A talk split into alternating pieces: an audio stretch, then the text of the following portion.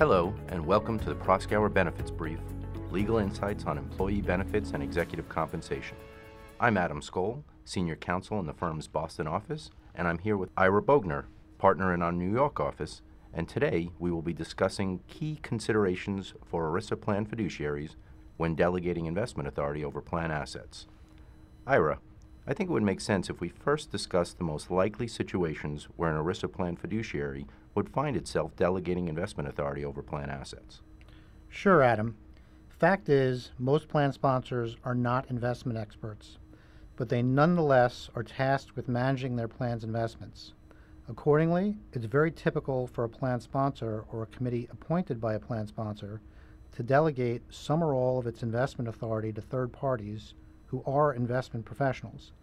The most obvious situation would be where an ERISA plan sponsor has hired a firm to manage some or all the plan's assets in a separately managed account.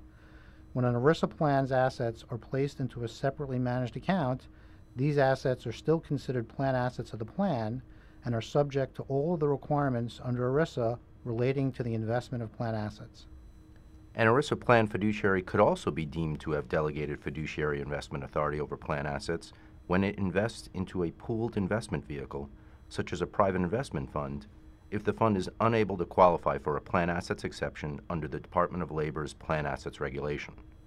Generally, if a private investment fund has significant benefit plan investor participation, also referred to as being over the ERISA 25% limit, and it cannot qualify as an operating company, such as a venture capital operating company or a real estate operating company, the fund will be deemed to be holding ERISA plan assets under ERISA.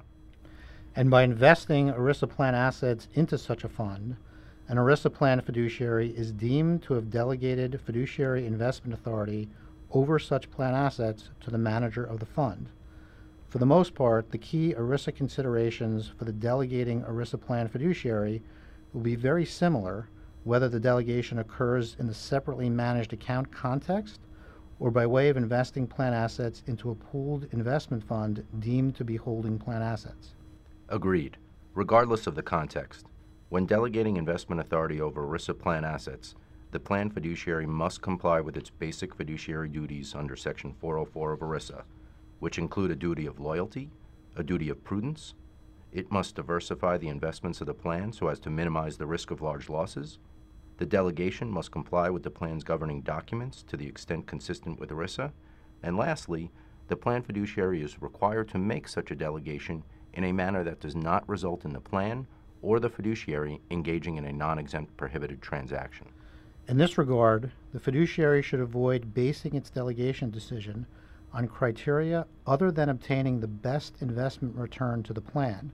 In other words, avoiding any conflicts and it should undertake a diligent and thorough process that takes into account the benefits and risks of such delegation, perhaps with the assistance and advice of a separate investment professional.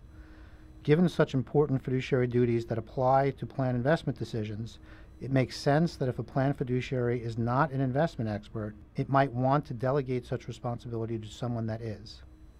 And I think it is very important for a delegating plan fiduciary to understand that delegating investment authority may reduce its fiduciary responsibility relating to such delegated investment duties. It does not eliminate it. Some fiduciary responsibility always remains.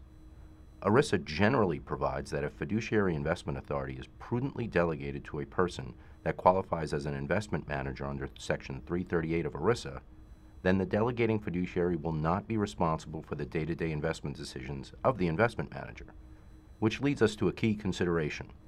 Does the investment professional qualify as an investment manager?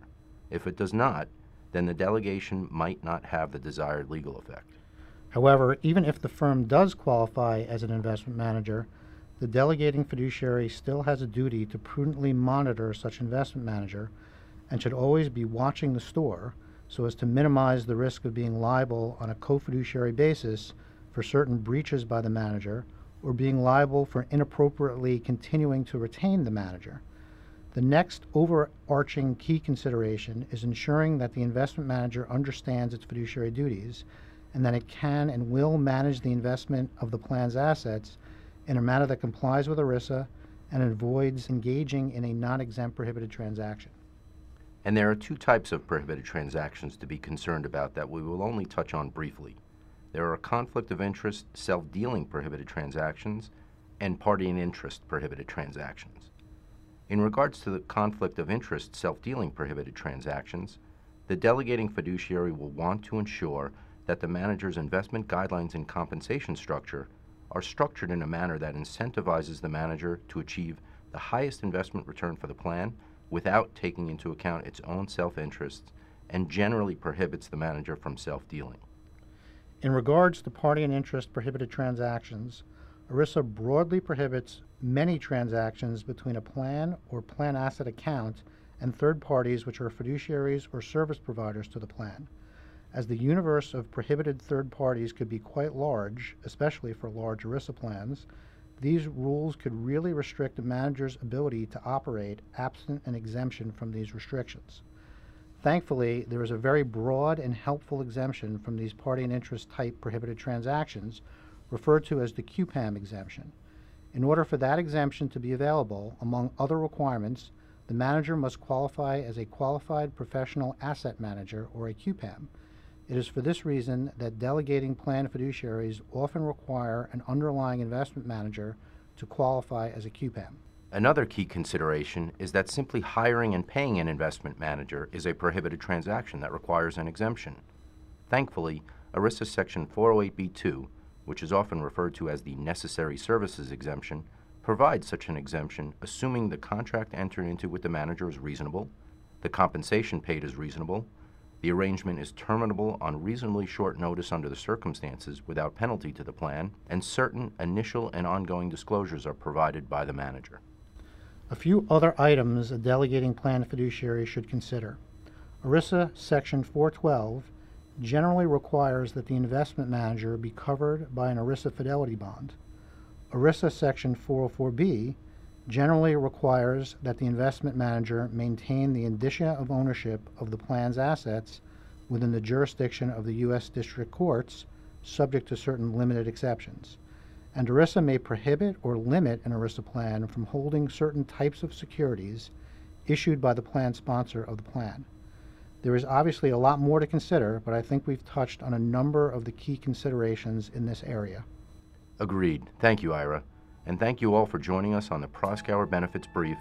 Stay tuned for more legal insights on employee benefits and executive compensation, and be sure to follow us on iTunes.